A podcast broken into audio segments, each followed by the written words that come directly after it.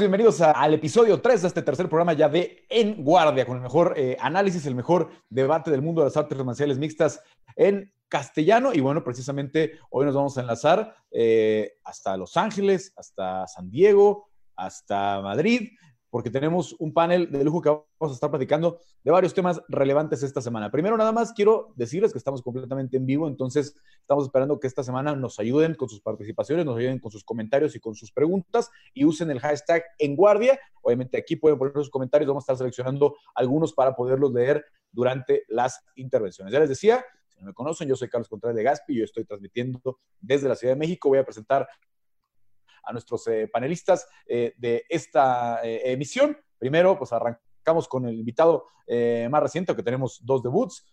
Álvaro Colmenero desde España. Álvaro, periodista especializado en deportes de contacto allá en el diario ABC. pues cuéntanos un poquito cómo te sientes de estar aquí ya en En Guardia. Muy buenas, ¿qué tal, Carlos? ¿Qué tal, chicos? Bueno, es un placer para mí eh, me siento muy agradecido, así que solo puedo daros las gracias por, invitarme y, dejar dar mi punto de vista y un poco que conozcáis también el punto de vista de las MMA desde España. Así es, vámonos también con las caras ya familiares para los que siguen las plataformas de LuxFi League, eh, sobre todo eh, Francisco X Rivera, que nos acompaña por primera vez. Garamí, la verdad es, es, un gusto que estés aquí. Justo ayer estaba revisando, he estado estudiando las últimas peleas, o todas las peleas más bien de Dominic Cruz, Excelentes narraciones las que hacías en, en la web, eh, Francisco, y hoy obviamente como narrador en inglés de Lux League.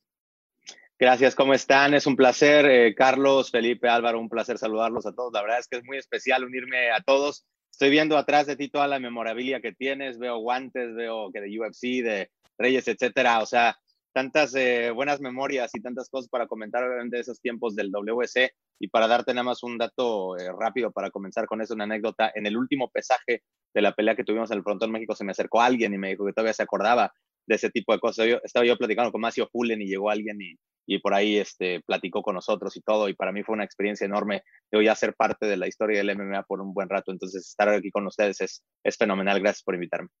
Así es, y hoy pues también para los que siguen eh, Lux en Fight Pass, pues seguramente ya han escuchado el trabajo que haces con eh, Alex Soto. Bueno, y finalmente, eh, no, no por ser el último, el menos importante, porque obviamente ustedes ya lo conocen tanto de En Guardia como anunciador de jaula y anunciador en español de Lux Fight League, narrador en español, Felipe de María. Felipe, ¿cómo estás? Carlos, pues muchísimas gracias. Aquí ya listos para este episodio número 3. Venimos preparados, venimos listos para profundizar en todo, en lo último y en los eh, temas eh, pues más profundos que podemos tocar dentro de este bello mundo de las artes marciales mixtas. Le mando un saludo a los compañeros hasta Madrid, hasta Los Ángeles. Espero que hayan hecho bien su corte de peso, señores, que se hayan preparado porque esto se va a poner sabroso, ¿ok?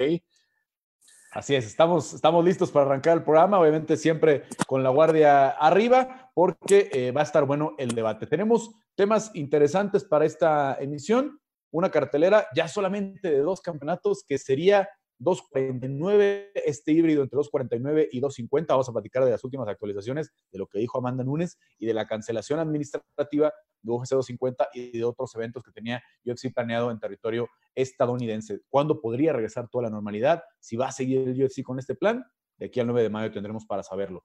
¿Qué va a pasar con Javier Nurmagomedov después de esta decisión? También vamos a platicar eh, de eso porque parece que se están saltando al campeón y luego qué pasa si Tony pierde, qué pasa si gana eh, el, México estadounidense, todas las posibilidades que pensamos que podría eh, tener el peso ligero en el resto del año.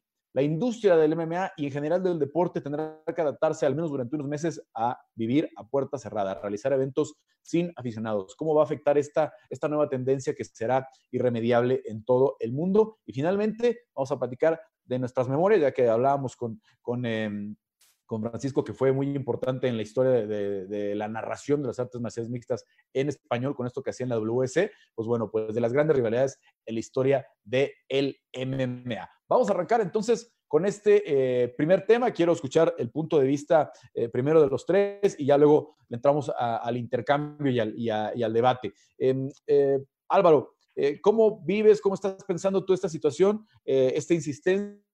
Del UFC, otro anuncio, ahora una cartelera en la que estará eh, la, pelea por el título ligero con Justin Gaethje en, una especie de reto, porque no es campeón eh, Tony Ferguson, pero él era el que iba a ir por el, por el cinturón. eh, con la entrada de Dominic Cruz a enfrentar a Henry Sejudo y esta, este anuncio que todavía no es oficial de Amanda Nunes, pero hoy en una entrevista que le hace en CBS Sports dice que ella necesita un mes más, que para el 9 de mayo no estará listo su campamento en contra de Felicia Spencer.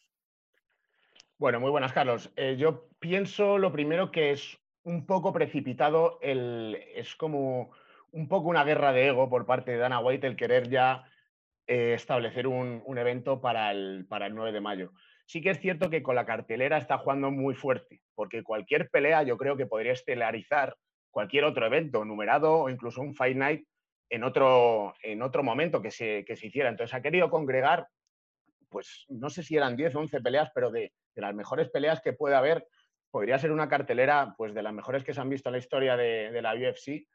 Y, a ver, me parece que quizá no es el momento de apostar tan fuerte. Cierto es, hablamos antes fuera de, cámara, que los negocios tienen que seguir adelante. Y justo las artes marciales mixtas creo que se pueden reinventar, especialmente la UFC, teniendo en cuenta que tiene unas audiencias millonarias y que ellos han encontrado el modelo Todavía no se conoce la localización, pero podría ser el UFC Apex, que es un lugar donde a puerta cerrada poder hacer diferentes veladas. Y yo quería incidir en un dato que vi que me pareció interesante, por ejemplo, de cara a la pelea de McGregor y Javid Nurmagomedov, teniendo en cuenta que los ingresos de, la UFC, más o menos yo calculaba que el 90% viene de los pay-per-views, de los pagos por visión, y el 10% de la taquilla, porque en, el caso de Khabib contra, contra, contra McGregor fueron 17 millones aproximadamente de dólares por taquilla y 170 aproximadamente por pay-per-view, creo que la UFC hace bien en intentar reinventarse. También es cierto que va a recibir bastantes críticas porque no es el momento, están muriendo muchas personas, pero por otra parte es un poco contradicción porque la gente necesita ocio, necesita consumir bastante internet y bastante pantalla, por así decirlo. Me parece que es una apuesta fuerte y me parece también que, o sea, tengo muchas ganas de ver las dos peleas estelares. El regreso de Dominic Cruz después de más de tres años puede ser impresionante contra Henry Cejudo, aunque también, por otra parte, pienso que es una pelea un tanto forzada, puesto que Cejudo iba a pelear contra José Aldo, que era una pelea mm, que tampoco se merecía del todo, puesto que José Aldo no había ganado, había perdido y Dana White había querido forzar esa oportunidad al título. José Aldo no adquiere el visado, con lo cual salta Dominic Cruz, que lleva tres, más de tres años sin pelear, y Henry Cejudo viene de ganar a Demetrius Johnson, viene de ganar a TJ Dillashaw, viene de ganar a Moraes. Creo que va a ser un poco desigualada esa pelea, pero ganas no nos faltan. Y bueno, en cuanto a la pelea estelar de Tony Ferguson frente a Justin Gaethje, creo que es una guerra de titanes que todos tenemos ganas de verla. Dos estilos nada ortodoxos y con un striking criminal. Yo creo que, bueno, tenemos ganas de verla. Que salga adelante o no salga adelante, bueno, pues yo creo que todo va a depender un poco del avance del virus. No, no, está del todo en mano de Dana White, pienso yo. Em, Francisco, obviamente California era una opción para, para el pasado sábado, donde ya no sucedió UFC 249. Eh, el, el, alcalde de Los Ángeles en la semana pasada dijo en, CNN que, que no, ellos no querían tener eventos en vivo en todo el año, lo cual para la industria del deporte es un golpe durísimo, más que la NFL tenía estrenando estadio nuevo, bla, bla, bla. ¿Cómo, cómo, cómo ves usted, cómo ves tú allá desde Los Ángeles esta, esta postura del UFC?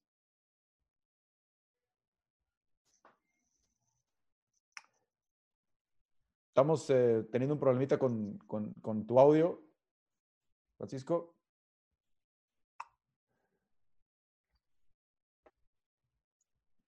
¿Me escuchan ahí? Sí, sí, listo, ya, ya, estás de vuelta.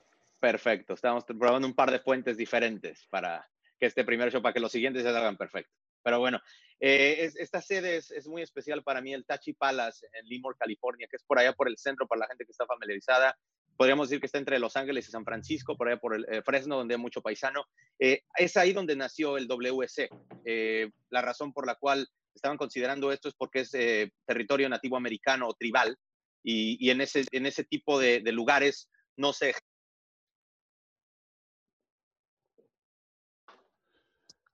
la, la, sede que rige todas estas peleas. Entonces, por eso se estaba considerando eso, porque ya a pesar de que la Comisión Atlética de California había cancelado todo evento, pues todavía podía hacerse en esa zona. Ahí es donde creció el WC. Si no me equivoco, por ejemplo, eh, Nate Díaz eh, y Nick Díaz llegaron a pelear en el WC ahí en Tachi, en Tachi Palace. Entonces fue una sede muy interesante que me llevó un poquito atrás en el tiempo. Eh, ya regresando a lo de esta cartelera de UFC, en los años que yo estuve trabajando para SUFA, que era el propietario de UFC y de WC, eh, siempre he sido un enfermo de las artes marciales mixtas, pero, trataba de estudiar mucho y de prepararme mucho sobre otros peleadores que a lo mejor no conocía tanto.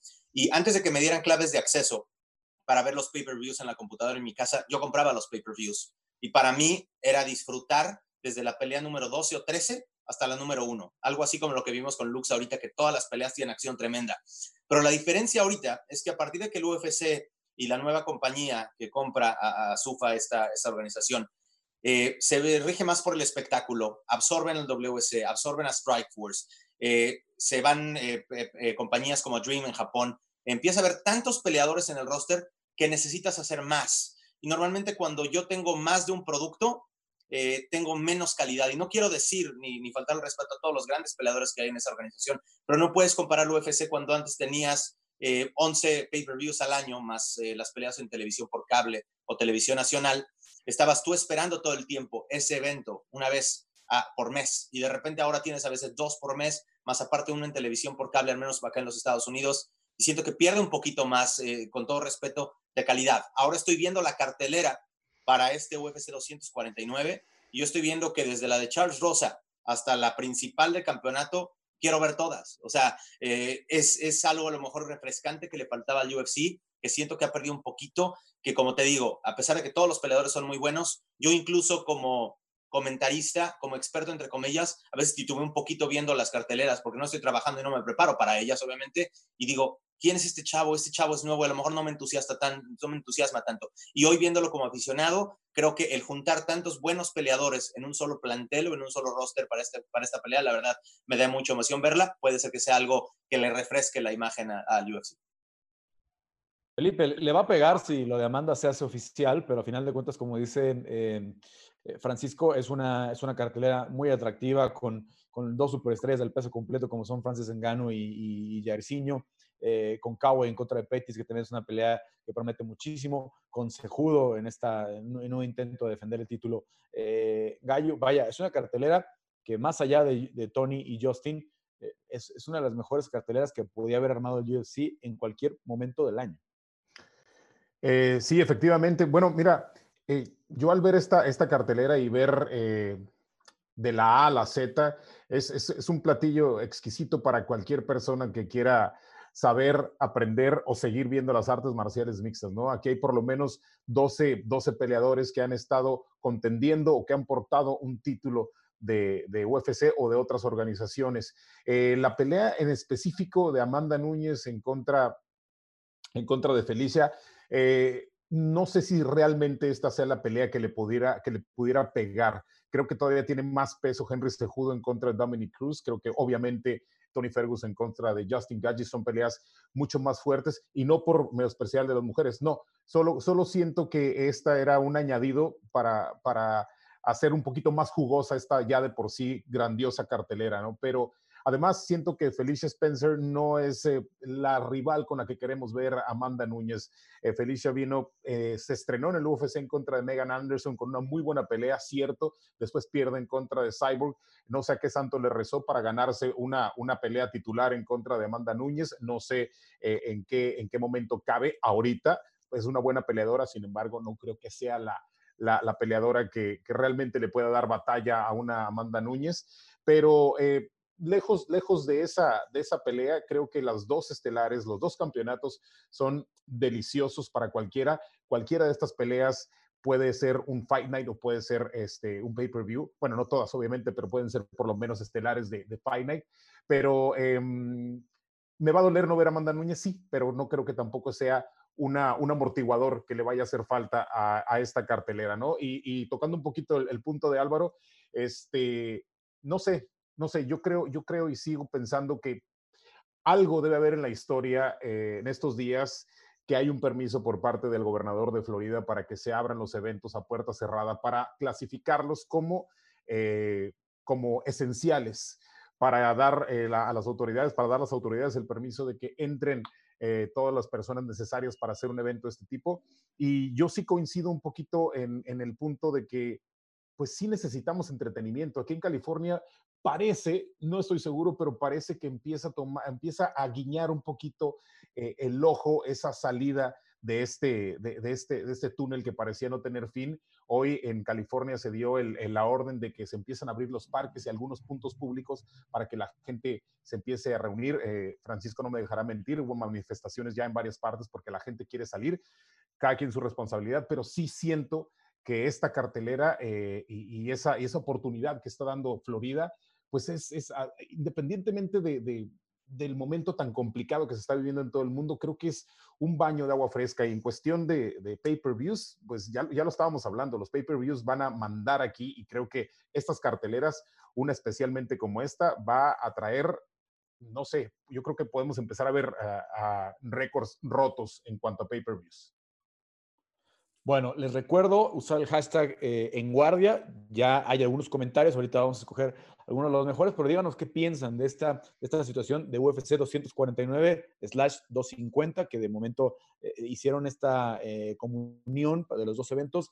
Recordar que la cancelación que se hizo hoy o que se anunció hoy es administrativa, porque UFC 250 obviamente ya no va a suceder en Brasil, se tienen que devolver las entradas, ya no va a suceder el evento de San Diego, ya no va a suceder el evento de Lincoln, Nebraska y otros que venían para las siguientes semanas, que son los que se están cancelando, porque la idea del UFC, como dice Felipe, es buscar o Florida o en Nevada la posibilidad de hacer la, la cartera del 9 de mayo. Y a partir de ahí, en cuanto haya eh, luz verde de la Comisión Atlética de Nevada, hacer hasta dos eventos a la semana en el Apex, el nuevo gimnasio, eh, este, esta instalación espectacular que está justo junto al PI, donde podrían hacer la transmisión completa ya con calidad de broadcast para ESPN, que es la, que vende los derechos en los Estados Unidos. Em, eh, Álvaro, quiero empezar contigo con esta pregunta, y porque ya tocabas un poquito el tema. Y, quiero escucharlos a todos y, ahora sí, cuando, si sienten libres de, intervenir mientras eh, los compañeros están hablando. ¿Es inmoral de nuestra parte como fanáticos de las MMA emocionarnos con un evento así cuando la pandemia sigue afectando en gran parte del mundo? Eh, yo creo que no es inmoral. Yo creo que todo el mundo somos conscientes y nos afecta que estén falleciendo miles y miles de personas por, por el coronavirus, por el COVID-19 es una pandemia, es una tragedia enorme, sin precedentes desde hace mucho, mucho tiempo, pero creo que los hombres también, y las mujeres, por supuesto, tenemos derecho a buscar una salida, un halo de esperanza. Y para muchas personas eh, la UFC les acompaña, les divierte, les hace dejar de pensar en todo lo malo que tiene el mundo, que por desgracia no es poco. Con lo cual, yo creo que tenemos derecho a emocionarnos con, el UFC y con las artes marciales mixtas y consumir este tipo de eventos que, a nosotros, partiendo de la base que muchas personas eh, trabajan en, esta compañía y ellos también tienen que generar ingresos, nosotros como fans... Yo creo que como fans también, o sea, es que son las dos partes, desde los propios trabajadores, empezando por los luchadores que viven de ello, viven de pelear, y los propios fans disfrutamos bien como pelean. Por lo tanto, que en un momento tan, de desgracia mm, no es incompatible. Lo que sí sería incompatible si no se establecen medidas de seguridad. Si a raíz de un evento repuntan los contagios, si a raíz de un evento fallece algún trabajador que estuvo en ese evento por causa del coronavirus que se, que lo, que se contagiara dentro del propio evento. Bueno, pues ahí sí, pero si de verdad las autoridades em, de UFC lo pueden hacer con toda la seguridad, como dicen que se iba a hacer, yo creo que no habría ningún problema de que los demás pudiéramos disfrutar, porque muchísimas personas siguen, en mi país, por ejemplo, estamos todos confinados, solo sales a trabajar o a comprar. Si UFC, que además tengo constancia que, quiere expandirse hacia nuestro país, que es uno de los países que más crecimiento está teniendo de las artes marciales mixtas y de seguimiento de UFC, nos montan una cartelera tan brutal y tan espectacular, de tanta calidad como la que han montado, creo que va a subir mucho el pay-per-view en España, por ejemplo, y la afición en España. Por lo cual creo que sí tenemos derecho a emocionarnos con, este deporte. Francisco, va a haber mucha crítica para, el UFC eh, en, algunos medios, eh, específicamente los que no son pro-Trump, por decirlo de, alguna forma, para todos los que, los que estén a favor de hacer ya eventos públicos. Bueno, e, el presidente Trump salió en rueda de prensa la semana pasada y dijo que la mayoría de los deportes iban a volver, eh, como se hacía antes, hecho para televisión, nada más. Eh, y vamos a tener que, adaptarnos a lo que venga, ¿no? Es, muy difícil pensar que puedes juntar a varias personas en una tribuna. Eh, incluso él decía que a lo mejor van a empezar cuando entren, van a empezar a entrar separadas por dos asientos cada uno y así poco a poco se iba juntando la cosa. platicando con algunas fuentes dentro del mundo del entretenimiento, creo que va a ser difícil. Eh, incluso por lo que escucho, tener eventos masivos eh, antes del 2021. Eh, entonces, si es moral o no, pues creo que cada quien lo canaliza como quiere, ¿no? Y cada quien tiene sus propios problemas. cuando Dana White explicaba la razón por la cual no pudo realizar el, el, evento del 18 de abril, fue porque la gente de la televisora le dijo, ¿sabes qué?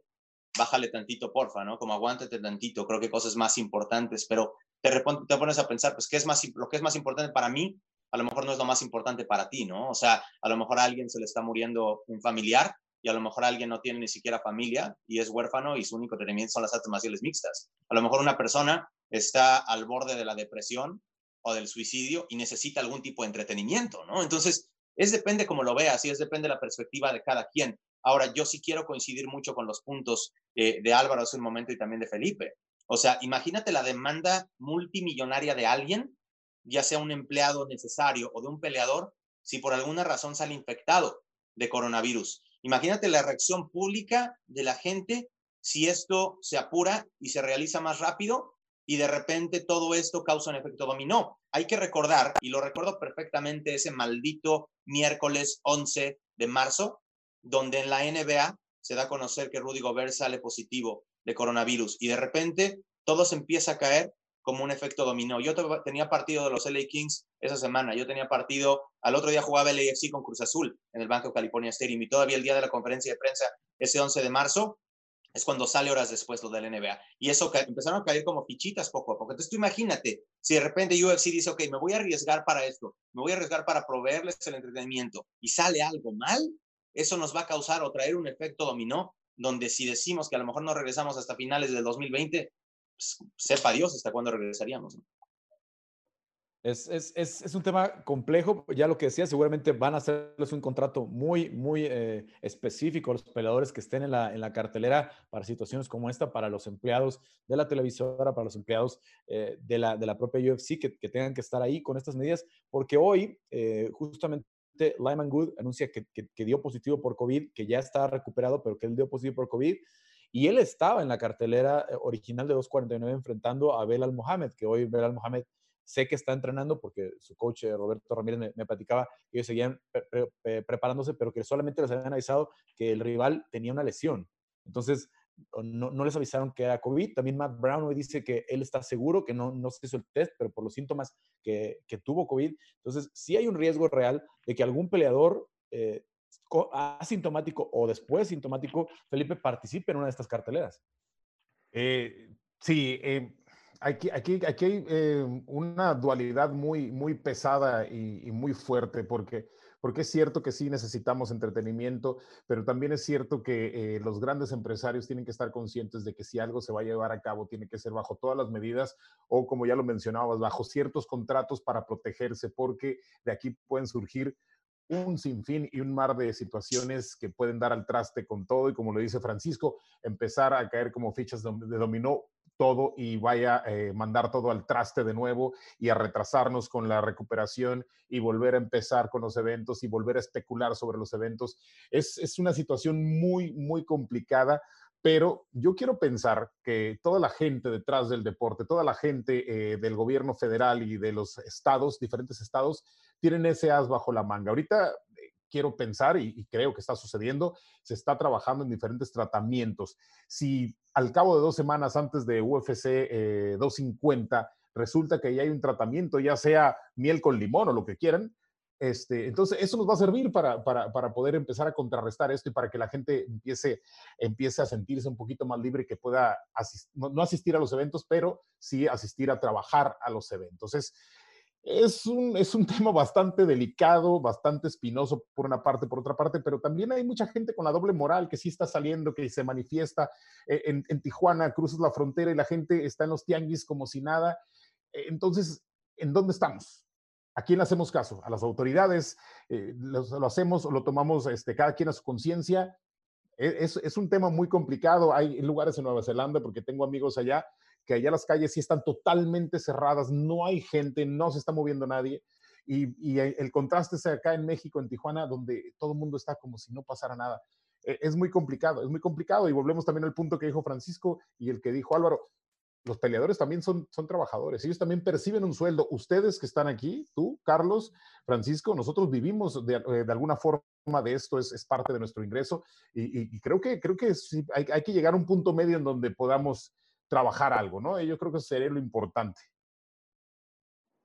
Pues, pues, sí, obviamente hay que ver la perspectiva de todos lados. Nada más para cerrar el tema, les pregunto a los tres, ¿imaginan un fin de semana del 9 de mayo donde la gente se junte a comprar el pay-per-view en los Estados Unidos, donde, por ejemplo, en México, como dices, hay muchas partes donde hay reuniones, aunque no sean reuniones muy grandes, pero de cinco o seis amigos se junten a ver la cartelera en, la televisora que, tiene los derechos aquí en México, o en España, que a lo mejor es un poco más difícil, Álvaro, con la, con la, con la, la diferencia de horario, pero ¿se imaginan un evento social para ver UFC 249? Eh, a ver, yo creo que hay que saber diferenciar. Una cosa es la responsabilidad social de cada persona y otra cosa es la responsabilidad empresarial, empresarial del UFC.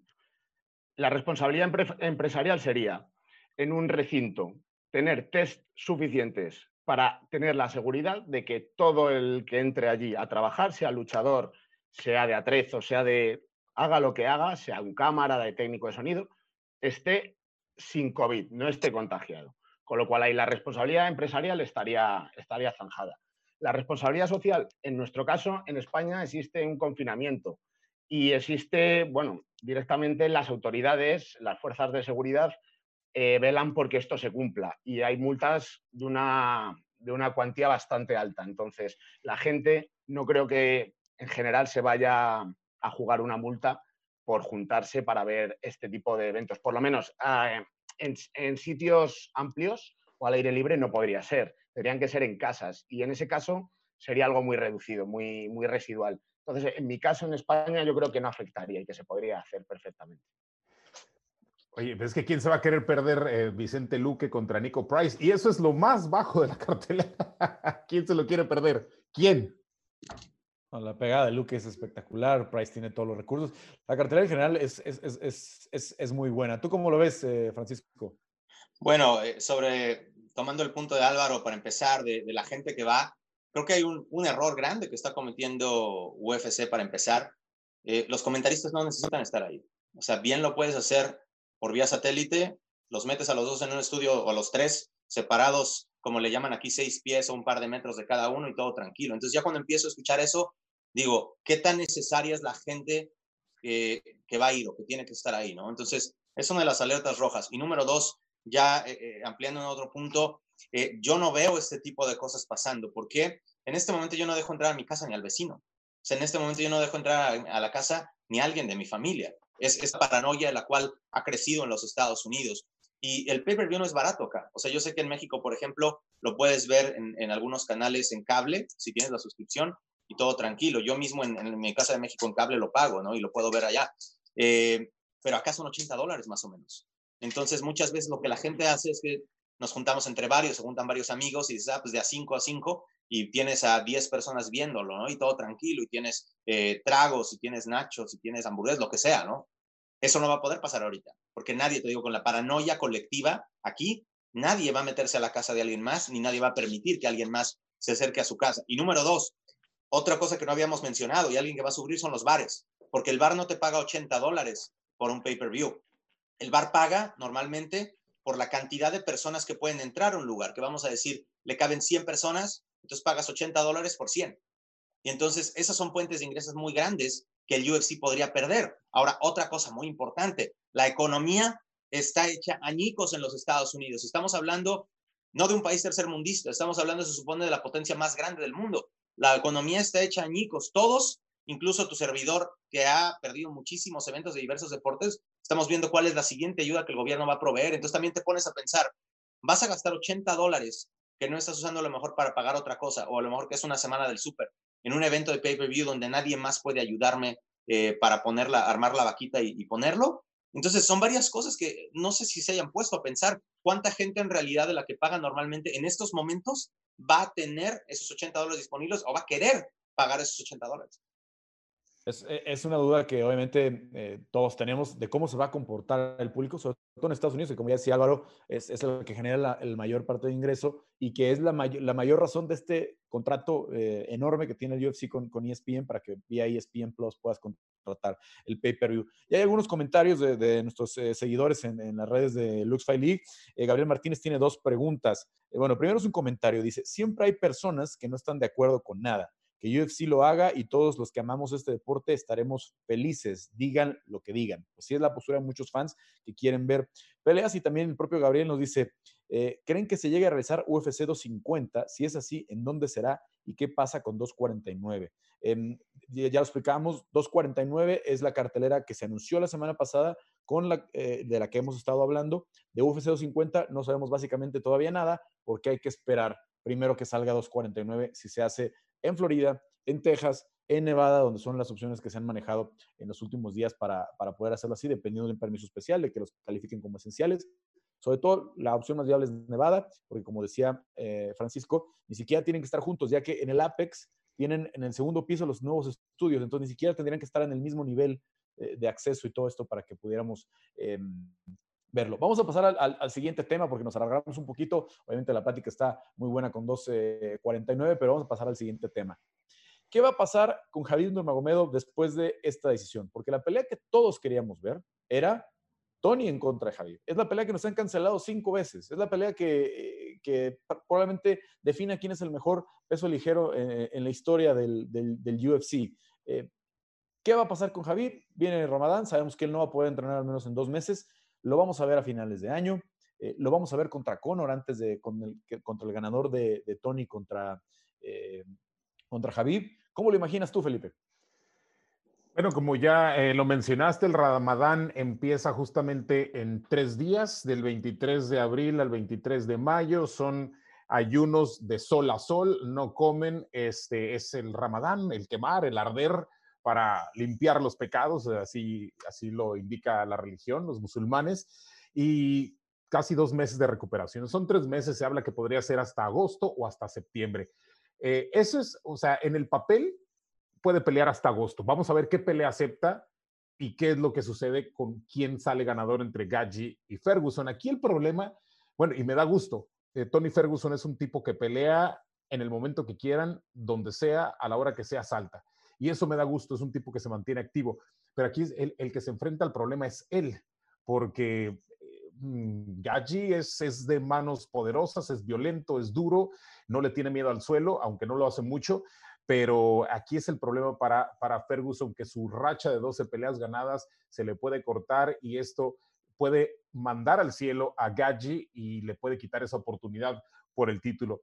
¿De qué va a pasar con Khabib? Pues nada, va a descansar y va a recuperarse de la comida y, vamos a ver a qué acuerdo puede llegar con Dana White y con UFC para, ver cuándo se enfrenta y contra quién se enfrenta. A mí el que me preocupa es Tony Ferguson porque Gaji puede ser, es un tipo que empieza rápido y a veces eh, Ferguson, aunque es el gran peleador que es, a veces empieza lento y ya tiene como signature, como marca registrada que siempre lo tumben en el primer asalto. Entonces, eso es lo que me preocupa. A mí me preocupa más Tony Ferguson que el mismo, Just, que el mismo Khabib Nurmagomedov. ¿Coincides eh, con Felipe eh, Francisco? ¿Se van a saltar a Tony si Tony pierde esta pelea? Bueno, creo que esta, esta pelea, que ya decimos por, por más que queremos no se da, creo que es uno de esos unicornios del deporte de combate que seguimos persiguiendo, un oasis que, nunca vemos, ¿no? Me acuerdo mucho en el UFC cuando por mucho tiempo quisieron convencer a, a la gerencia, a la gente que manejaba a Fedor Emelianenko a llevarlo al UFC y nunca se dio. Y creo que Fedor va a estar toda la vida, a lo mejor sin, sin, o estuvo toda la vida sin probar si era el mejor peleador en su apogeo. Me acuerdo algo parecido en el boxeo, a lo mejor en deportes de combate, eh, la pelea que se dio entre Floyd Mayweather Jr. y Manny Pacquiao, que se dio añísimos después de que queríamos que pasara, ¿no? Entonces la pregunta va a ser si cuando ocurra va a tener la relevancia que nosotros esperábamos de esa pelea, ¿no? Y toda la gente sigue diciendo es que uno por un lado es una bestia de la lucha y por otro lado dice el Cucuy también es una bestia del stand-up, tiene que darse, podría ser la, mejor pelea de la historia, pero la pregunta es cuándo, por alguna razón eh, no, no se alcanza a dar. Yo, yo de Javier estoy un poquito decepcionado eh, y, en general con el UFC, yo creo que en otras épocas, en la época de Sufa, después del broncón que se dio, donde Javier agredió a gente y, se pudo dar este, una pelea masiva y, algo peligroso dentro de la arena, yo creo que Dana White nunca lo regresaba. Eh, creo que un caso que, me acuerdo fue el de Paul Daly cuando le pegó por atrás a Josh Koscheck y Paul Daly jamás volvió a tocar o volvió a entrar a un octágono, ¿no? Entonces creo que las reglas han cambiado un poquito con la nueva gerencia con William Morris, que está un poquito más eh, preocupada por el cash y por el, bueno, la audiencia, pues es un negocio, ¿no? Que, por la esencia del deporte en general. Honestamente, ya sabemos que es el mejor eh, peso ligero, sabemos que es uno de los mejores libra por libra que hay en la historia, creo que del UFC. Ahora, si me gustaría verlo o no, mm, si viene bien, si no, eh, le voy con todo al cucuy, apoyo con todo el cucuy. Y, ya también se demostró que Conor McGregor no es invencible, ¿no? Creo que es un peleador que se sabe meter bien en las cabezas de los rivales, que mentalmente los deshace, que tiene un tremendo counter, que tiene buen boxeo, pero creo que estuvo en el momento correcto y en el lugar correcto. No necesariamente es porque sea el mejor de la historia, sino porque ha sabido cómo manejarse y cómo manejar su marca. Ahora, ya vimos en realidad enfrentándose al mejor de esa división como Javi, cómo le fue. Entonces, si estas peleas se vuelven a dar o no, pues la, honestamente, digo, como fan, te lo digo, dale la oportunidad a quien la merece y dale la oportunidad a quien la quiere y quien ha estado ahí. Y en este caso, eso le pertenece totalmente a Tony Ferguson y a Justin Gage. ¿Tú cómo lo ves, Álvaro? Yo, creo un poco como decía Francisco, es la, es la pelea maldita. Es una pelea que queremos ver todos, pero que yo no sé si veremos algún día. También estoy de acuerdo con que Javib de momento ha, demostrado que, que, es el mejor peso ligero porque la superioridad que tiene ante sus rivales es aplastante. ¿Qué le tocará hacer a Javib? Yo sinceramente pienso que no va a pelear hasta finales de año porque debería de esperar al ganador del título interino entre Gaetze y, Ferguson. Y luego entran dos variables. La primera variable es el virus, que es impepinable. Es una, es una variable de la cual va a depender todo. De hecho, eh, ahora mismo en Rusia están cerradas las fronteras, que es donde está Javid. En mi país, por lo menos, se habla y se espera que a partir del otoño, a partir de septiembre, haya un repunte del virus. Con lo cual, se esperaría que otra vez subieran los contagios y se cerrasen otra vez las, las fronteras de Rusia. Entonces, eh, yo opino que lo va a tener muy complicado directamente para salir del país. Y luego la segunda variable, aparte del virus, son las lesiones, que es que del ganador que salga de esta, de esta pelea, del título interino, que no salgan tocados, que no se lesionen y estén seis meses, nueve meses sin poder, sin poder competir, o incluso que el propio Javid no se lesione si, si gana, por ejemplo, Ferguson y establecen esta pelea y al final pues se vuelve a caer de, una manera u otra porque parece una pelea maldita. Entonces yo creo que Javib no va a pelear en lo que queda de año y que se dé esta pelea va a depender un poco de que Ferguson ganase a, a si es que se acaba dando también el UFC 249, que también sigue en el aire, o sea, está en pie pero está en el aire. Y, y en ese caso, si ganase Ferguson, pues habría que ver si las lesiones o el virus no lo vuelven a impedir. Ahora, no, no, hay que olvidar que, que, Ferguson no es ningún nuevo en este negocio. ¿eh? tuvo que haber hecho en su contrato con la pelea con Gaji, decir, ok, voy a sacar adelante la pelea, voy a quedar bien para seguir manteniendo al público aquí, para tener un espectáculo para la gente, pero pierdo, gane, me das la pelea con, con Nurmagomedov, o sea, o, la más grande. No creo que haya dado un paso sin guarache, eso hay que tenerlo en cuenta.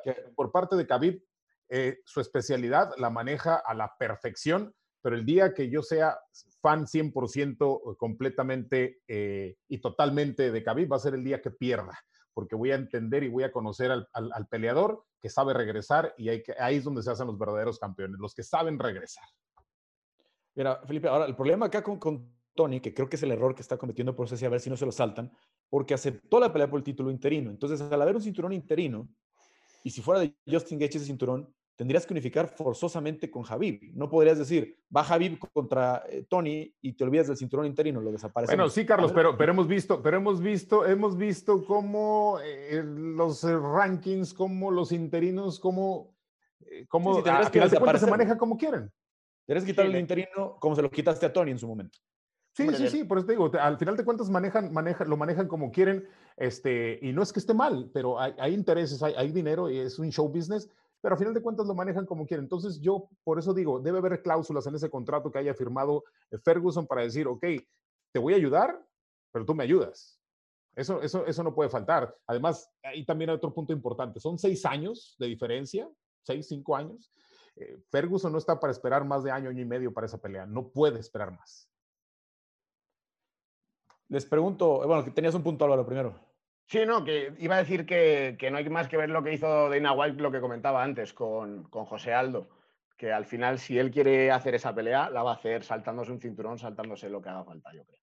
Algo se van a inventar. Les pregunto su pronóstico, ¿cuál será la siguiente pelea por el título del peso ligero? Después de esta, se dé el 9 de mayo, ¿no? ¿Cuál será la siguiente pelea por el título? Tenemos en la mezcla a Conor, tenemos en la mezcla a Habib, tenemos obviamente a Justin y a Tony. Eh, tenemos en la mezcla por ahí, a lo mejor hasta Dustin Poirier que se podría meter. Eh, a Dan Hooker, si en algún momento eh, antes del año le gana a Dustin, algo así. ¿Cuál sería la siguiente pelea por el título del peso ligero después de la de 240? Yo, yo creo que, yo creo que em, como dice el dicho por acá, depende el sapo la pedrada. Y si llegan a meter en el mapa y en este, en este esquema a Conor McGregor, eh, sería una decisión acertada por la situación de que hay que repuntar el deporte, hay que repuntar el dinero, hay que repuntar todo el espectáculo de las artes marciales mixtas y sería la pelea perfecta, ya sea contra, contra Khabib o contra Tony Ferguson, no importa si hay título o no, pero sería una parte importante. Pero obviamente sé que específicamente la pregunta es eh, título. Yo creo, yo creo que la pelea maldita tiene que darse este año. Yo creo que tiene que suceder sí o sí. Y yo creo que esa es la siguiente pelea por el título absoluto de eh, peso ligero. Totalmente. Ahora, pues yo, como vuelvo un poco a lo, a lo del virus, yo creo que Dana White le interesa meter cuanto antes a Conor McGregor en una, en una pelea por el título. Pero claro, en Europa ahora mismo está muy mal con el tema del coronavirus. Entonces yo a Conor McGregor la verdad es que lo dejaba de lado. Y luego, en función de si Dana White le daría la gana saltarse o no, lo que hablábamos, el campeón de este cinturón interino, podría hacerse o Javid eh, Gaeche o Javid Ferguson. Creo que sería la siguiente. Francisco. Bueno, aquí yo creo que se nos ha olvidado comentar algo, ¿no? ¿Qué pasa si hay un peleón donde hay una decisión dividida que está súper controvertida, ¿no? O sea, porque a lo mejor ya estamos pensando, ¿qué pasa si gana Tony o qué pasa si gana Justin?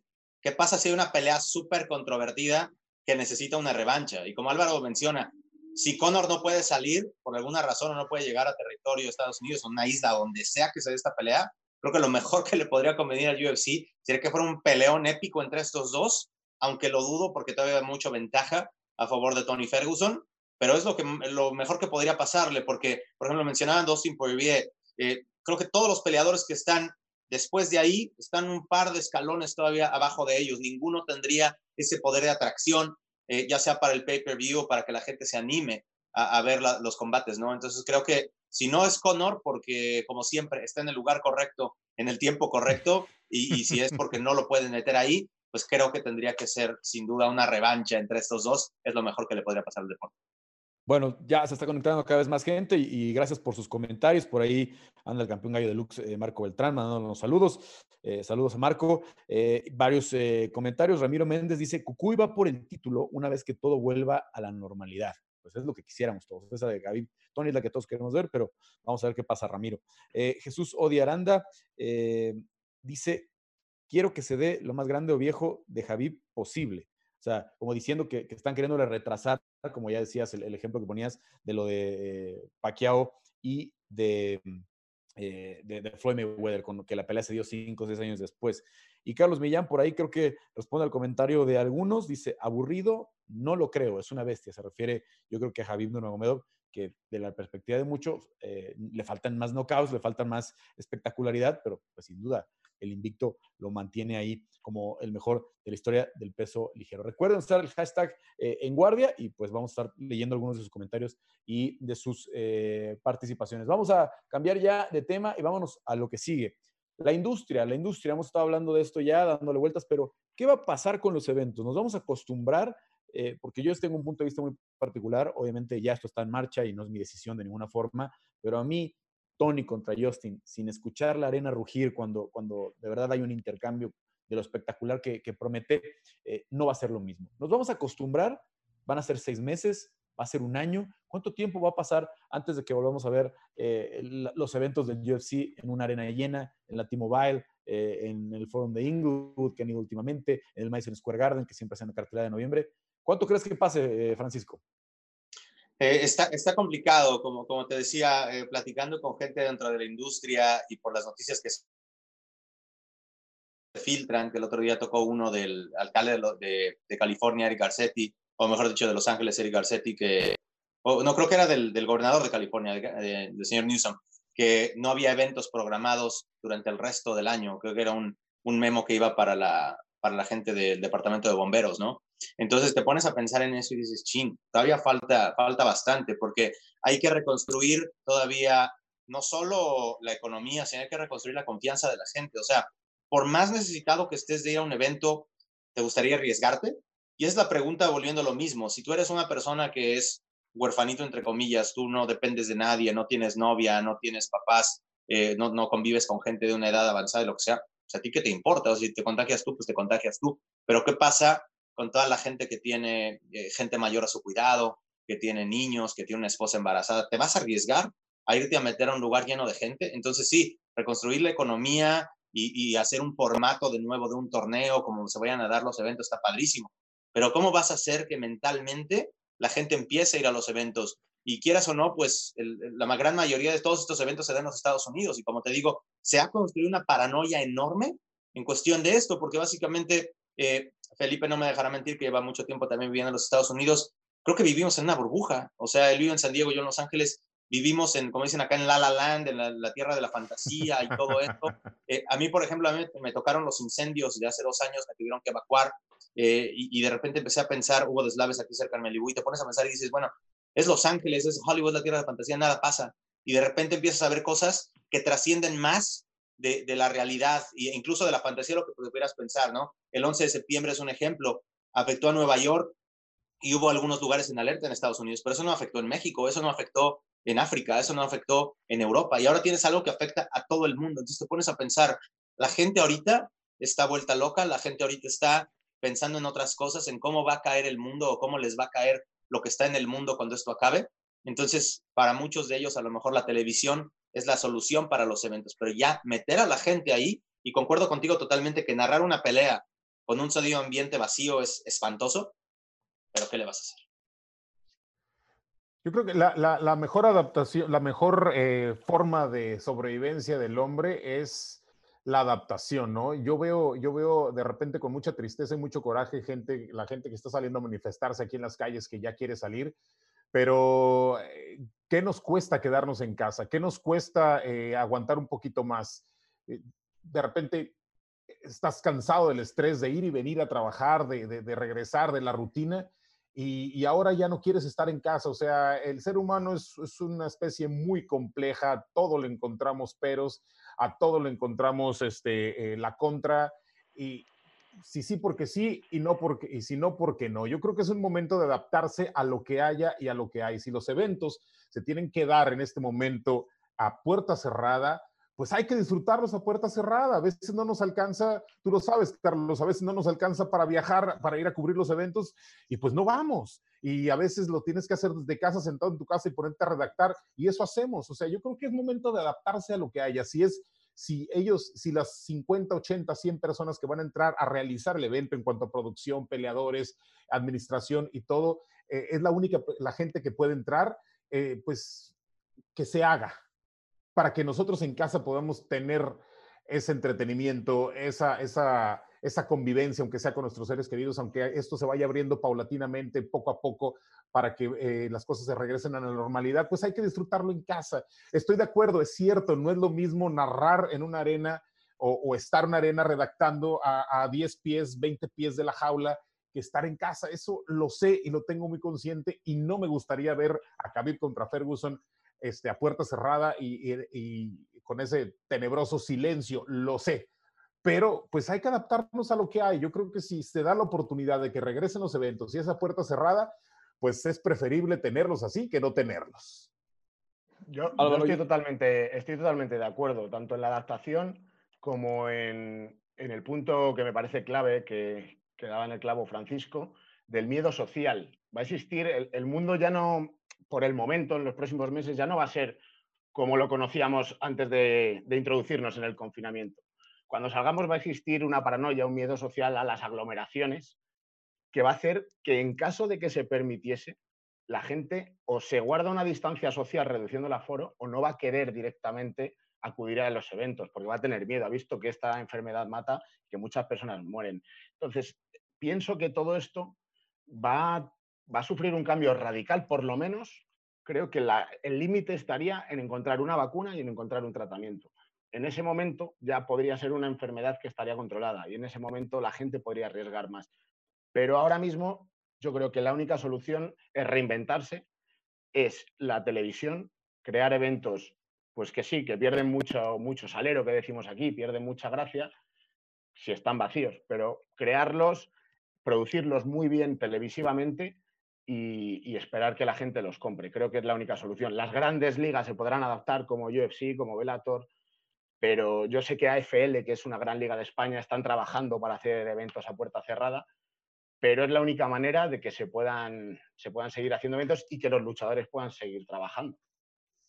Ahora, tenemos la ventaja con las artes marciales mixtas, que es un evento donde hay dos involucrados nada más, donde eh, tenemos, por ejemplo, un precedente de hace veintitantos años que es eh, The Ultimate Fighter, donde el programa, el reality, en, sus, en sus, inicios tenía muy buenas muy buenos ratings. Tal vez fue cayendo en los últimos años y por eso están pensando nuevas formas de, presentarlo, pero donde nos emocionábamos viendo peleas a puerta cerrada, donde veíamos peleas donde solamente estaban las esquinas, donde solamente estaba la comisión y un público a lo mejor muy restringido de 15, 20 personas porque no se podía revelar lo que estaba pasando en los combates. Eso, Álvaro, me imagino, tú que estás en España y obviamente la gran industria del fútbol, del automovilismo, del motociclismo, va a salir muy afectado. Eh, el MMA tiene esa ventaja contra, contra otros deportes. Sí, totalmente.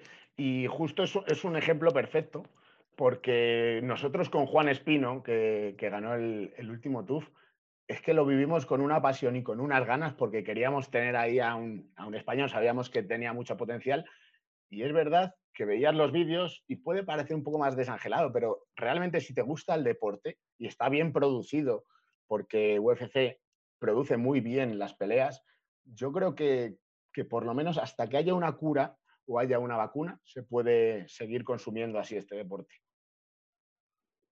¿Qué va a pasar con las ligas eh, en, Latinoamérica, Felipe? Eh, y a ti y a Francisco, que obviamente ya lo decías, les toca estar en la jaula. ¿Se imaginan un Lux en la Ciudad de México, en Monterrey, con, con, el, con el frontón vacío, con el show center vacío? No, no, no, no, no, no me lo imagino, pero vuelvo al punto de inicio. Si hay que hacerlo así, pues hay que hacerlo así. Creo que eh, ustedes dos también han vivido la, experiencia de narrar en estudio. Yo narré mucho tiempo, me tocó viajar mucho tiempo con Glory y otro tiempo fue eh, mucho en estudio. Y sí, obviamente no es lo mismo encerrarte en un estudio y estar viendo eh, la grabación y estarla narrando, no es lo mismo, es un ambiente totalmente distinto, no hay vida. Pero, repito, te adaptas. En cuanto a qué va a pasar con las ligas, pues hay que verlo nada más. Es muy sencillo. Las, las páginas más importantes en el mundo eh, en inglés de artes marciales mixtas, el 90%, por lo menos el 90% de su contenido tiene que ver con UFC. ¿Qué quiere decir esto? Que cualquier movimiento que haga UFC tiene eco en el resto del continente y en el resto del mundo. Es decir, todos los peleadores quieren llegar, es su gran objetivo llegar a UFC y esto quiere decir que cualquier movimiento que haga UFC afecta al resto de las ligas. Y ese es el gran problema. Ahorita si UFC no se está moviendo, pues es muy complicado que el resto se muevan y si se llegan a mover, pues no hay hacia dónde ir. Entonces, es un momento muy, muy difícil. Entonces, por eso, por eso yo sí creo que aunque sea puerta cerrada, bajo todas las medidas de, medidas de sanidad, esto debe de regresar de alguna forma y no lo más pronto posible, pero sí en el momento adecuado que no debe tardar mucho. Nos, vamos a adaptar en México, Francisco. Sí, e, es una cosa difícil y apuntando al, tema de, Felipe, es aún peor tener que narrar desde el estudio y sin público, porque al menos estás en el estudio pero tienes algo de sonido ambiente. Yo, en mi caso, eh, no puedo ver, aunque no me gusten los narradores de un evento que esté viendo, los, me los aguanto porque no puedo escuchar con mute. Necesito escuchar el sonido ambiente. Entonces sería aún peor, pero como dice Felipe, pues te adaptas a lo que haya y ya. Pues creo que mientras pague, pues lo tienes que hacer. Y es, es lo que es, ¿no? Aunque escuches lo que escuches, este, taladros en el, en el fondo, algo así, pues es tu responsabilidad y es tu trabajo y lo tienes que hacer. Ahora, yo no quiero meterme tanto ahí, más o menos conozco cómo se maneja el modelo económico antes con Supa y ahora con, con William Morris Endeavor, con, con el UFC, pero en realidad no conozco el modelo económico de muchas ligas eh, más pequeñas o ligas de menores o de desarrollo que a lo mejor dependen más de la asistencia de la gente, ¿no? Entonces a lo mejor no, no, quisiera aventarme a eso, pero definitivamente pues no sería nada especial verlo, pero pues tú creo que como, como cualquier negocio te pones, a, te pones la balanza y te pones a ver, bueno, ¿qué pasa? Eh, ¿Puedo ganar más o cómo gano? ¿no? Eh, en este caso hay, hay, unas, hay, algunas ligas, por ejemplo, en Estados Unidos, eh, por ejemplo, la NFL, la MLB, los negocios de, o los derechos de contratos de televisión son de miles de millones de dólares, ¿no? Entonces, a lo mejor puedes sobrevivir de alguna manera, pero hay otras ligas donde los derechos no valen tanto. Entonces, necesitas a la gente en el asiento. Entonces, volviendo a lo mismo, es medir el nivel económico y a lo mejor si vas a, si vas a tener una pérdida, si tu compañía tiene ese colchón para aceptar esa pérdida y así mantienes todavía a tus peleadores en actividad, porque también es otro riesgo eh, de lo que dice eh, Felipe sobre el efecto dominó con UFC. Si tú no tomas el primer paso a la iniciativa, a lo mejor la compañía al lado de ti, si es que tienes un rival, toma esa iniciativa y tienes, y tienes el riesgo de perder a ese peleador. Y a lo mejor lo pierdes y ya no regresa a ti nunca más. Era la oportunidad para tenerlo. Entonces es, es como te digo, es analizar costo-beneficios, poner las cosas en la balanza y ver en realidad qué tanto te conviene o si te conviene o qué tanto pierdes si es que llevas a cabo un evento de esta manera va a ser muy difícil regresar para los que, como dices, dependen de, la taquilla, dependen de, las ventas de, alcohol, dependen de las ventas de comida, que eso, a final de cuentas, es un ingreso que, que, en muchos casos y en muchas sedes ayuda, aunque se maneja diferente en varios países y en diferentes estados. Eh, Ana, Ana Núñez, ya para cerrar el tema, nos pregunta, eh, recuerden el hashtag en guardia, eh, ¿qué tanto influye el público para animar a los peleadores? Son parte de la experiencia de un evento de MMA. Les pregunto, ¿qué tan diferente es como un peleador en su, en su experiencia, este, este ánimo que, te puede dar una, una arena llena, ya sea que te apoye o ya sea que te esté presionando, como pasa mucho en Brasil, por ejemplo. Oye, es, es, es bien difícil, bueno, no difícil, pero eh, yo, yo, he hecho muchas veces, eh, trabajado como MC, ¿no? Para diferentes eventos, ¿no? Eh, presentaciones en conciertos. Imagínate que me subiera a presentar una banda o presentar algo en cualquier escenario y, y no, no, sales y dices, ¿cómo estás México? Tijuana, no sé, lo que quieras. Y, y, y nomás oye el grillito. Es, es, es, sí es, es un alimento totalmente vital el público. El público es el alma. Los eventos se hacen para el público. Si no, no se hicieran, si no, no hubiera habido eventos, ah, quizás nunca.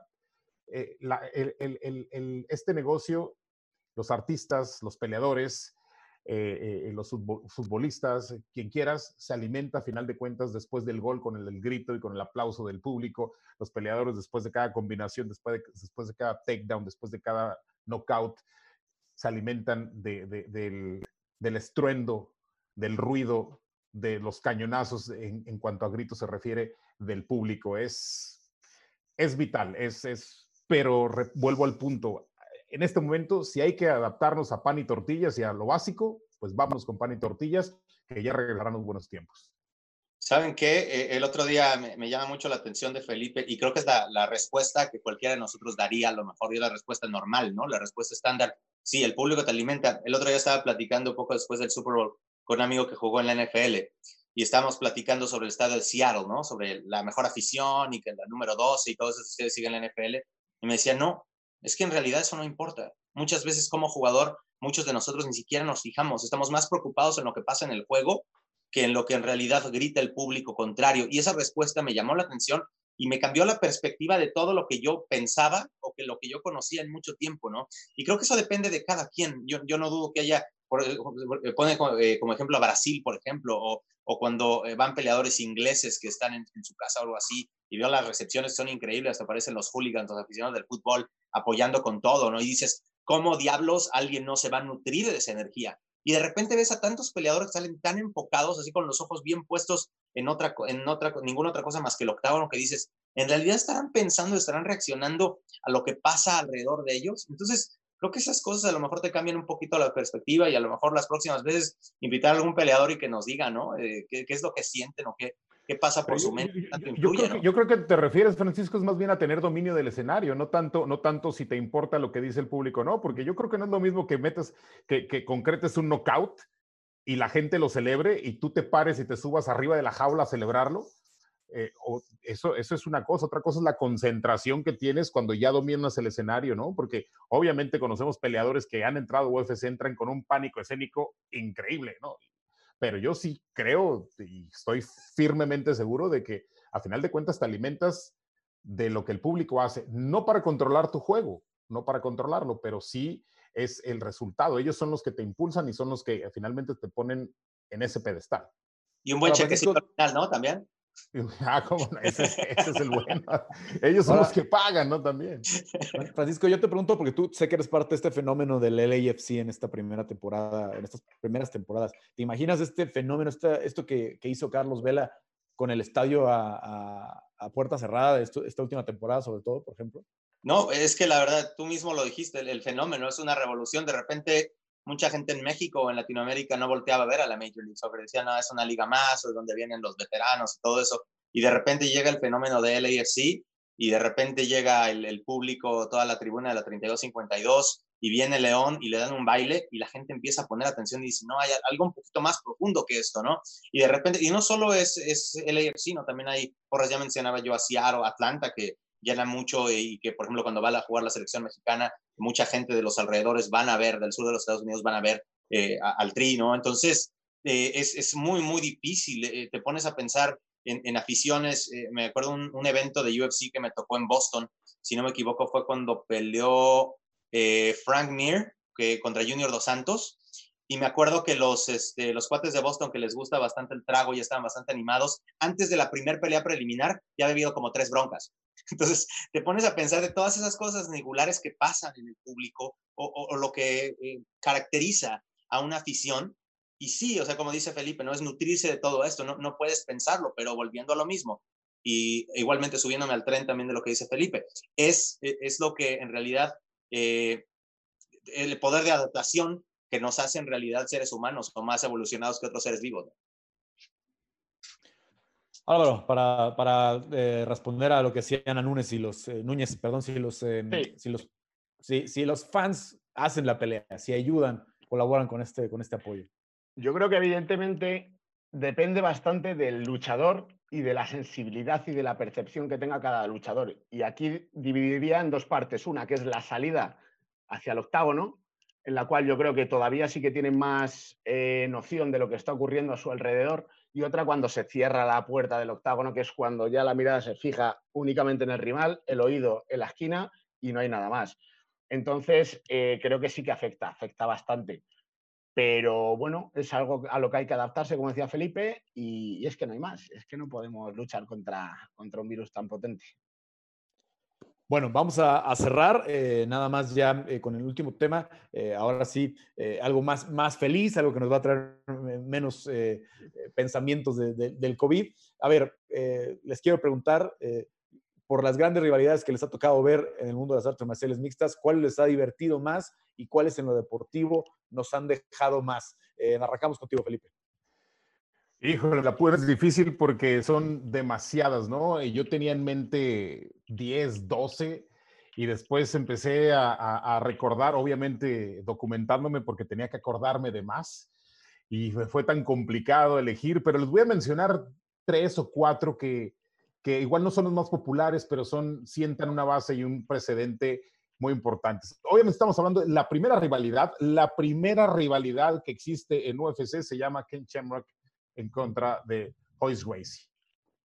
Estarán de acuerdo conmigo. Es la primera y se gesta desde, desde, desde el inicio de, de, de, este torneo, ¿no? Eh, otra que me llama también mucho la atención es la que se realizó entre eh, eh, Kazushi Sakuraba y Hoyce Gracie y porque representa mucho, representa muchísimo. ¿Por qué? Porque es, se da una de las peleas, la pelea más larga de la historia, 90 minutos, 90 minutos y este la gana uh, Hoyce Racy y la segunda también la gana por TKO, pero después hay que recordar, fue revertida por cuestión de, dopaje para el mismo este, eh, Royce Digo, podría mencionar las de Díaz contra McGregor y, las últimas que se han dado, pero quiero tocar un poquito las de antaño porque obviamente son las que sentaron estas bases. Voy a hablar una que no es de MMA, pero es de kickboxing y quizás aquí me la, van a recordar y, se van a se van a emocionar eh, en el kickboxing. Los dos mejores de la historia, bueno, hasta ahorita, en los últimos años, son Bader Hari y Rico Verhoeven dos tipos que se han enfrentado dos veces, dos peleas inconclusas, la primera por ruptura de antebrazo de Bader Hari, la segunda se lastima un tobillo, pero siempre ha quedado esa espinita, fue Collision 1, Collision 2 y se espera que ese Collision 3 eh, se dé muy pronto para que finalmente se eliminen las asperezas entre, entre estos dos hombres. Eh, voy a mencionar dos más para que dejarles a mis compañeros, pero voy a mencionar otra que también es increíble, que se gestó en Bellator, la de Eddie Álvarez en contra de Michael Chandler, dos peleas también de, de, alarido por las idas y vueltas. Y bueno, unas clásicas que ya, que ya conocemos todos, las de Tito Ortiz con Chuck Liddell y la de Ladell contra uh, Randy Couture. Y ahí me voy a quedar porque tengo como 30 que tengo aquí en la mesa y no quiero, no quiero este, em, frustrarles las suyas, así que, pero quería tocar algunas, unas fuera y otras dentro de UFC, pero lo importante aquí es para mí, obviamente, la que sienta todos los precedentes es Ken Shamrock en contra de Hoyce Gracie, que fue la primera rivalidad que nació en el mundo de las artes marciales mixtas ya de manera este, eh, regulada. Eh, esta fue la que sentó las bases de todo y las disfruté como loco y las sigo viendo y las sigo disfrutando como loco. Te veo ansioso, Álvaro. Cuéntanos. Mira, yo os quería comentar una por la importancia que tuvo para el avance de las MMA femeninas. Ya creo que sabéis de cuál estoy hablando. Estoy hablando de Ronda Rousey frente a Misha Tate, aquella, aquella, aquella llave de brazo en la cual no llegó a palmear y le partió el brazo en Strike Force. Ronda Rousey a, Misha Tate, una enemistad que ya tenían desde hace tiempo y que se trasladó a la, a la UFC, por la cual eh, continuaron, eh, fueron las entrenadoras de, de The Ultimate Fighter, y posteriormente hicieron otra pelea, que fue la segunda pelea, en la cual volvió a ganar Ronda Rousey, pero esta vez fue mucho más reñida, mucho más peleada y venció en el tercer round, pero le costó mucho. Incluso Misha Tate le llegó a ganar la espalda varias veces. Una pelea que le dio mucho impulso y mucha visibilidad a las artes marciales mixtas femeninas. Y luego a mí me gusta mucho John Jones como peleador, pese a sus locuras que ha tenido, con lo cual quería resaltar la de John Jones frente a Daniel Cormier, una muy mítica, y luego también la de John Jones frente a Gustafsson. Me parece que son dos, dos rivalidades bastante actuales y que, que han sido muy interesantes con, con, grandes peleas. Ya para terminar, porque le tengo bastante aprecio, pese a también sus locuras de cabeza, la de, la de Conor McGregor frente a Khabib Nurmagomedov, por los números que hicieron, que batieron bastantes récords, eh, creo que, que era necesario mencionarla. Francisco, me gustaría ir con dos específicamente y dos que me tocaron muy de cerca, eh, vivirlas, este, incluso conviviendo con muchos de esos personajes. Eh, la primera, y yendo de menor a mayor, eh, las de Brock Lesnar con Frank Mir. los que no conocen tanto la historia de Frank Mir, él llega a ser campeón, si no me equivoco, fue el campeón con menos peleas invicto en el UFC, porque no tenía mucha historia. Él inició todo el tiempo en el UFC en vez de ir a ligas de desarrollo de repente gana el campeonato, tiene un accidente en motocicleta, regresa, le dan una paliza y cuando llega Brock Lesnar, que es esta gran figura de la WWE, de la lucha libre, y, él fue el primer Conor McGregor, él fue el primer eh, competidor del UFC eh, que recibió parte del pay-per-view, que recibió todo lo que quería porque la compañía sabía que iba a traer a muchos aficionados nuevos. Y de repente le ponen ahí a un, alimento de tiburón, así que Frank Mir ya está acabadón, órale, para tu chesco, para que te avientes un rival más. Y en ese tiempo Frank Mir lo habían puesto a analizar en el WC, entonces nos tocaba mucho tiempo compartir juntos al lado, platicar diferentes cosas. Y de repente, cuando Lesnar le está dando una paliza, regresa Frank Mir con ese bendito jiu-jitsu que tenía, lo agarra con un candado al pie, lo vence y ahí acabó. Llega Mir de repente, vuelve a tomar confianza, le gana a Minotauro Nogueira, como que deja un poquito part-time lo de los comentarios, por ahí nos metieron a veces, estaba Kenny Florian, también eh, de origen peruano, tremendo peleador. Estuvo por ahí Stephen Bonner, el ex Ultimate Fighter, y Mir se empieza a, conectar más en las peleas. ¿Y qué pasa? Creo que entró más confiado y Lesnar le puso una paliza, no sé si ustedes la recuerdan, le dejó la cara como queso de puerco, lo dejó casi desfigurado en este momento. Y, fue una cosa muy padre porque vimos como el crecimiento de alguien fuera de las artes marciales mixtas como Lesnar y al mismo tiempo esa historia cenicienta de Frank Mir volverse calabaza una vez más, ¿no? Pero la que a mí me tocó más, eh, no solo el corazón, sino me tocó de cerca por relatar muchas de esas peleas y convivir con estos personajes fue la de Dominic Cruz con Raya Faber, eh, porque por eso precisamente hablaba de, de Limor y, platicaba de ese lugar en, tierra tribal donde se iba a llevar esta última UFC 249 hasta que a, Dana White le dijeron, cálmate un poquito, no se puede. Ahí es donde se daban las peleas de, de WC. Llegó a pelear Chris Lyro, llegó a pelear los hermanos Díaz, en fin, varios peleadores interesantes, ¿no? Eh, Glover Teixeira estuvo ahí antes de competir por el título en UFC incluso. Y, de repente se mudan a Las Vegas, los compra Sufa y llega Dominic Cruz, que nunca había salido en su vida, me lo comenté una vez, de Arizona ni siquiera, de su, barrio por ahí, y le toca ir contra Dominic, contra Raya Faber, que ya era un campeón establecido, que precisamente en Limor, antes de que las peleas se fueran a Las Vegas, ya había ganado el campeonato. En ese póster no había dos caras, estaba solo la cara de Raya Faber. Y dice Dominic, eso es una falta de respeto para mí, sí, tengo récord 9 y 0 y él es la superestrella de los pesos ligeritos, pero yo merezco más respeto. Entonces lo que hizo Dominic es que firmó en la cara de Raya Faber en todos los pósters que le daban a firmar. Y entonces Raya vio eso y dijo, no, es una falta de respeto para mí. Raya terminó esa primera pelea rápido, pero ¿por qué me llama la atención estas rivalidades? Porque es para mí lo que ejemplifica una gran rivalidad. No es solo que le ganas una pelea a alguien y todo se olvida. Hay que recordar que Raya era el rostro del WC, era el rostro del peso pluma, de todos los pesos ligeritos en general. Era el único peleador que ganaba bien, el que tenía patrocinios de Mercedes y, de todas las eh, marcas que ustedes se puedan imaginar. Y de repente Dominic empieza pasito, pasito, pasito, pasito, pasito, pasito, hasta que de repente se vuelve el peso gallo más dominante posiblemente en la historia de las MMA. Y de repente se vuelve uno de los mejores libra por libre. Por mucho tiempo nadie pudo descifrarlo. Y cuando les toca enfrentarse una vez más, ya no era el mismo chavito que no había salido de Arizona, sino era este tremendo peleador y ha hecho todo un hombre con un estilo totalmente impredecible. Y se vuelven a dar más peleas y es así de yo ya te doy ventaja, pero yo te alcanzo. Y para mí es lo que ejemplifica una, una gran rivalidad para mí es, al menos en lo personal, la más especial. Pues justo eh, coincide eh, Aliet Patricia Rivera Reyes, que está eh, mandando su mensaje, eh, Dominic contra Faber, obviamente, de las que proponen.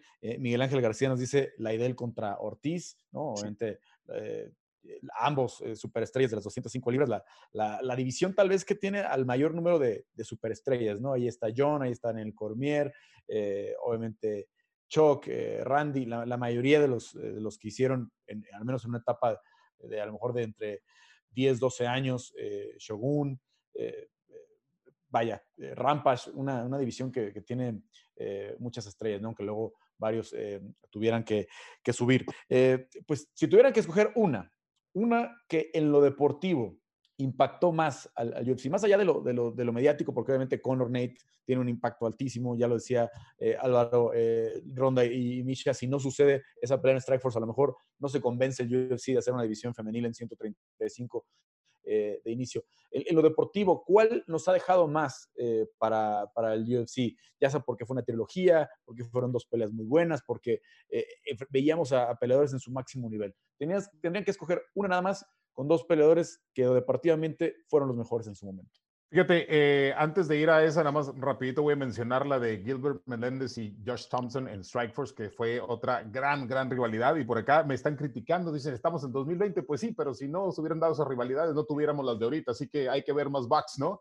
Pero eh, yo creo que por el momento en el que llega esta rivalidad entre Tito Ortiz y Chuck Liddell, el momento en el que llega, en ese momento en el que UFC estaba en la cuerda floja, en el donde no se sabía si iba a continuar o no, donde la compañía iba a la quiebra antes del primer The Ultimate Fighter, yo creo que esa fue una de las rivalidades que fue el, el, el, el hilo que, que sarció, que cosió esa herida de UFC para que siguiera. Yo creo que llegó en un momento justo y por eso es una rivalidad clave. Amo las nuevas rivalidades, las amo y las disfruto, pero si me estás hablando de una rivalidad clave, para mí, Chuck Liddell contra Tito Ortiz. Álvaro. Yo volvería a incidir en cuanto a las artes marciales femeninas, Ronda Rousey y Misha Tate por el impulso que, que, las dio. Y luego, más que personificar yo, diría que la de Dominic Cruz frente al Team, el team Alpha Male al completo, porque al final fue una, una rivalidad muy amplia que lo que hizo fue darle un impulso brutal a esos pesos más ligeros que, muchas veces no eran tan vistosos. Y, claro, fue frente a lo que comentaba muy bien contado Francisco, fue Dominic frente a Urilla Faber, pero es que también vino frente a Joseph Benavidez, que peleó dos veces, frente a TJ Dillashaw, luego la revancha con Faber dos veces. Entonces creo que esa rivalidad de Dominic Cruz prácticamente, aunque fuera de Alliance, contra todo el Team Alpha Male fue algo que, que, le dio un impulso muy grande a la UFC. Y, y faltó Garbrandt también, ¿no? Y Garbrandt, cierto. Cierto. Las dos de, las dos de Dillashaw contra Garbrandt y contra Renan Barao también. Increíbles.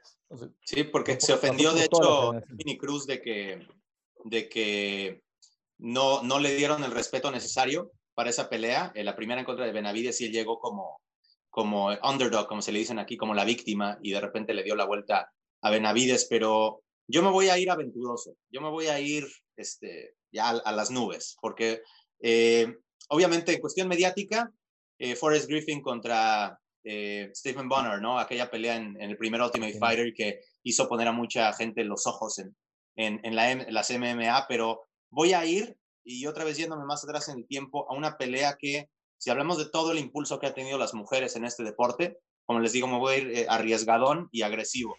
Aquella pelea entre Chris Cyborg y Gina Carano, que para mí fue la primera super pelea, bueno, no para mí en general fue la, la primera super pelea que hubo en las mujeres. Para los que a lo mejor no están familiarizados, a lo mejor han visto a Gina Carano en más películas que en peleas. Eh, una chava muy guapa, una chava que tenía toda la popularidad del mundo, una chava que tenía la imagen, que tenía las marcas, en contra de Chris Cyborg, que no tiene esos looks de modelo, pero pegaba como patada de mula, bueno, hasta la fecha.